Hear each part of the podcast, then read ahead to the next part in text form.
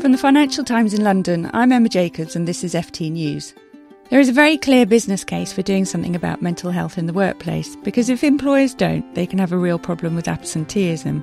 But I know from writing about the topic for the work and career section of the FT that I often get discreet emails from readers saying how difficult an issue this is and that companies do not always handle it well. With me on the line to discuss this is Jaan Madan, Head of Mental Health First Aid England's in house consultancy team, and Nigel Jones, Partner at Linklaters and Chair of the City of London Mental Health Alliance. Nigel, if we could start with you and your work at City Mental Health Alliance, could you tell me a bit about it and why it's been established? Yes, we created the City Mental Health Alliance five years ago to make the City of London a healthier place in which to work. And we're doing that by trying to reduce stigma, improve the literacy around mental health, and identify practical steps that businesses based in the City of London, primarily larger businesses, can take to help people remain well and the key aspect of that we found is engaging with senior leaders of these city based businesses and providing a forum in which they can meet to discuss the importance of mental health to their businesses and how they can learn from each other and cooperate with each other to improve things. And talking to senior leaders, when they talk about their own problems with mental health, how does that spread out throughout the employers and employees? Senior leaders telling their own when they have one, when people have, as is often the case, have had a mental health issue, serious or in some cases less serious, or they have experienced mental ill health challenges in their family. We've had certain people talking about the impact on them and their businesses of their spouses taking their own lives. Those are the most powerful ways we found of demonstrating to the people in those organizations that this is an issue that's taken seriously right from the top. And again, another message we have learned from our journey over the last five years is that unless there is genuine buy in from the top, both in actions as well as words, it's very difficult for anybody in the organisation, whether it's HR or anybody else, actually to make a difference. And John, could you tell me a bit more about mental health first aid as well? Certainly. Mental Health First Aid England is a training organisation. We're celebrating our 10 year anniversary this year. We train up individuals to become mental health first aiders or to gain mental health first aid skills to increase the mental health literacy of the general population. Our goal is to reach one in 10 of the population to have some kind of mental health first aid skills and understanding to be able to not only improve their own well-being, but to support those of their friends, family members, community, and obviously workplaces as well. We train up mental health first aid instructors. We have a seven day program, which is accredited by the Royal Society of Public Health and we have around 1,200 of those instructors in England. And we also train up people with the in-house solutions as well. So we work with organisations to deliver different types of mental health first aid training in those organisations. And overall, we've trained up as around 2 million people trained up around the world. And in England, we've trained up just over 210,000 people with mental health first aid skills. And is that across organisations? Is that up and down the hierarchy, so to speak? Absolutely. I think it's really interesting when Nigel's saying around senior leaders talking about their own experiences and also having the action as well as the words. And I think one of the things that we found the same is that working with an organization to really create that whole organizational change, which is the approach that we take, you need to have senior leadership buy-in, you need to have the sponsorship, you need to have the commitment there to the agenda. And sometimes that takes people understanding not only the human side of things, but also the business case. So an understanding of the impact that's going on in the organisation if well-being and mental health aren't taken seriously and aren't put up there as a boardroom issue as well. But I think it's just as important to make sure that not only our senior leaders are out there waving the flag, but also everyone across the organisation is given the opportunity to engage in some kind of mental health first aid training or similar. We know the BITC report, for example, that recently came out talks about the need for line managers to be trained up, and we've known that for some time that line managers are a key part so they clearly have a role to play, and quite often line managers can find themselves in the middle of a situation with the pressures from senior leaders above and, and their staff below. And just as important as well with people on the shop floor, so to speak.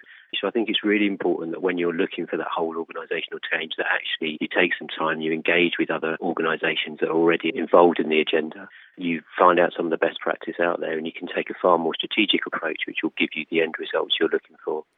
Nigel, do you think that, I mean, you've been at Linklaters for quite a few years. 30. 30. I mean, do you think that these issues have got worse since you've been working, or is there just greater awareness? Yes, there is greater awareness, and whether that is the reason for people perceiving there to be more stress rather than there actually being more stress, I think is a fascinating question on which no doubt research could be undertaken. I think the answer is it's a bit of both. When I started here 31 years ago, it was stressful in many respects, including because one had to stay possibly all night waiting for a fax to come through, which may never have come through. One couldn't go home, have dinner with one's children, and then take a call later on on your mobile phone or receive a message on your email on your iPhone because none of those technologies existed. Now the boundaries have gone, which gives greater freedom, but also in many ways creates greater stress. So I think many people would say it is much more stressful now. And in a sense, whatever the answer, we know that a degree of stress is helpful to help all of us keep focused too much stress over a prolonged period can create difficulties. So, whatever the answer, we know we need to do more and can do more to create a healthier work environment. And we can all become better at spotting changes in the behaviors of our colleagues, which suggest that they might like to talk to somebody understanding how to have those conversations, and if necessary, signposting people to appropriate experts for help. I think that there's a lot that gets burdened on line managers. I mean, they often make the difference between you staying or leaving your job. I mean, it's not your experience of a senior leader necessarily that will affect your day to day job but it will be your line manager. But then they also have to be the ones that have to identify your mental health problems. Is there any support for line managers I often think, not being one myself, that they get a kind of raw deal out of all of this. They're sort of at fault for everything in a way.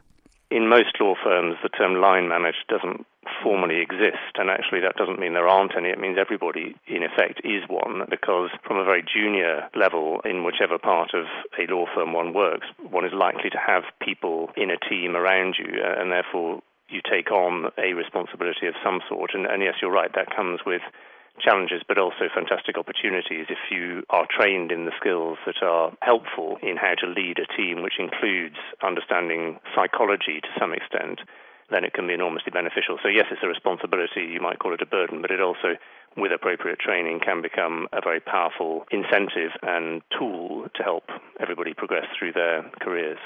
John, I mean, obviously it's good to look after the well-being of your employees, but is there a kind of business case as well to looking out for mental health? Yep, definitely. There's a lot of research out there that shows you that it's a good agenda to engage with. Centre of Mental Health recently released a report 10 years on talking about just under 35 billion was the price tag around staff turnover, reduced productivity at work and sickness absence all combined.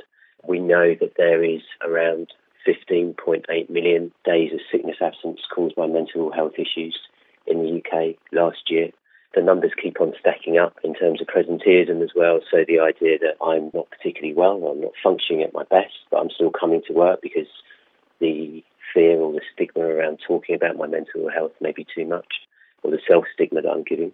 So I'm clearly not being productive even though I'm sat at my desk or involved in my work. So there's an enormous amount of a business case out there that can show employers that this is really an agenda to engage in from a business perspective. But I think also organisations are realising that to draw down the talent, to retain staff, to make sure that your colleagues and your workforce that are with you are fully engaged in the organisation's values and commitment to their productivity and, and profit going forward. That actually it makes business sense to create that environment, that culture, which maximises the potential of every individual in there. What are some of the signs that managers might look out for in their employees? I think the easiest thing to say is change. So, if, for any of us, if we notice a change in someone that we have some understanding of their behaviours and their patterns, then that's something that we can pick up a conversation for. I think it's really important to understand that there's fantastic organisations out there working to this agenda, and I think it would be impossible to train anybody up to have a counselling skills or any of those other very professional skills. But what we can train people in quite a short period of time is to have the confidence to have the conversation. And some of those signs and symptoms are really just talking about change in behaviour and being able to put someone's work to one side for a moment and say, I've noticed this about you, how are you? And to have the confidence to then have a structured conversation with them and signpost them on. That's really what you're looking for, whether that's people coming in early, staying in late, missing their goals and deadlines, KPI slipping, maybe they're withdrawing, maybe they're engaging more, whatever it may be, but it's all around change. I mean, I think one of the other problems with people that suffer stress or anxiety is that they worry that they will be seen as somebody that's anxious and can't take on too much work or can't take on difficult projects. But that's not necessarily the case, is it? They might recover and be completely fine for the next challenge, say. Is that right? I say one of the places that we start when we're talking to people is getting people to accept the fact that actually we all have mental health. So in the same way we have physical health, we all have mental health, and our physical health fluctuates around. Here at Bellingcat, we get to the bottom of things. From a global crisis to an underreported event, we find the facts using publicly available tools and resources, uncovering what is hidden on and below the surface. We connect the dots using social media posts, satellite images, and public records, and empower others to do the same by sharing how we do it. The ability to do so is only made possible by our readers, supporters, and community members. Care to join us? Learn how at bellingcat.com. Up to the day, throughout the week, the month, our lifetimes, and our mental health does the same as well. So the idea and concept of recovery is a really empowering one for a lot of people. The idea that actually at one part of my life I may feel a particular way, but there's no reason why. Maybe some talking therapies, maybe some slight adjustments in lifestyle, maybe with some medication, whatever it is that's needed, um, some professional support. Those symptoms that I'm experiencing can move on, or I can learn to live with them and adapt my life accordingly. So I think it's very important that you get those simple messages out there that actually your well-being will move and will change with you throughout your life, that there are some risk factors that are out there, but there's also an enormous amount we can do to protect ourselves as well in terms of the lifestyle choices we make, but also the situations we choose to put ourselves in as well. And I think that in itself helps to break down some of the stigma. I think one of the biggest barriers really is self-stigma. We all have a critical voice, but sometimes we can even if we're working in organisations that have wholeheartedly embraced the idea of well-being, we may well find ourselves self-stigmatising and, and not wanting to put our hands up.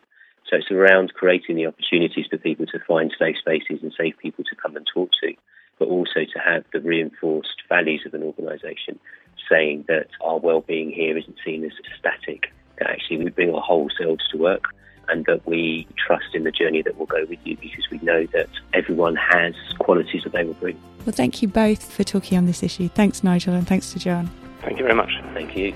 And if you'd like to sign up for your free health newsletter, go to ft.com/health.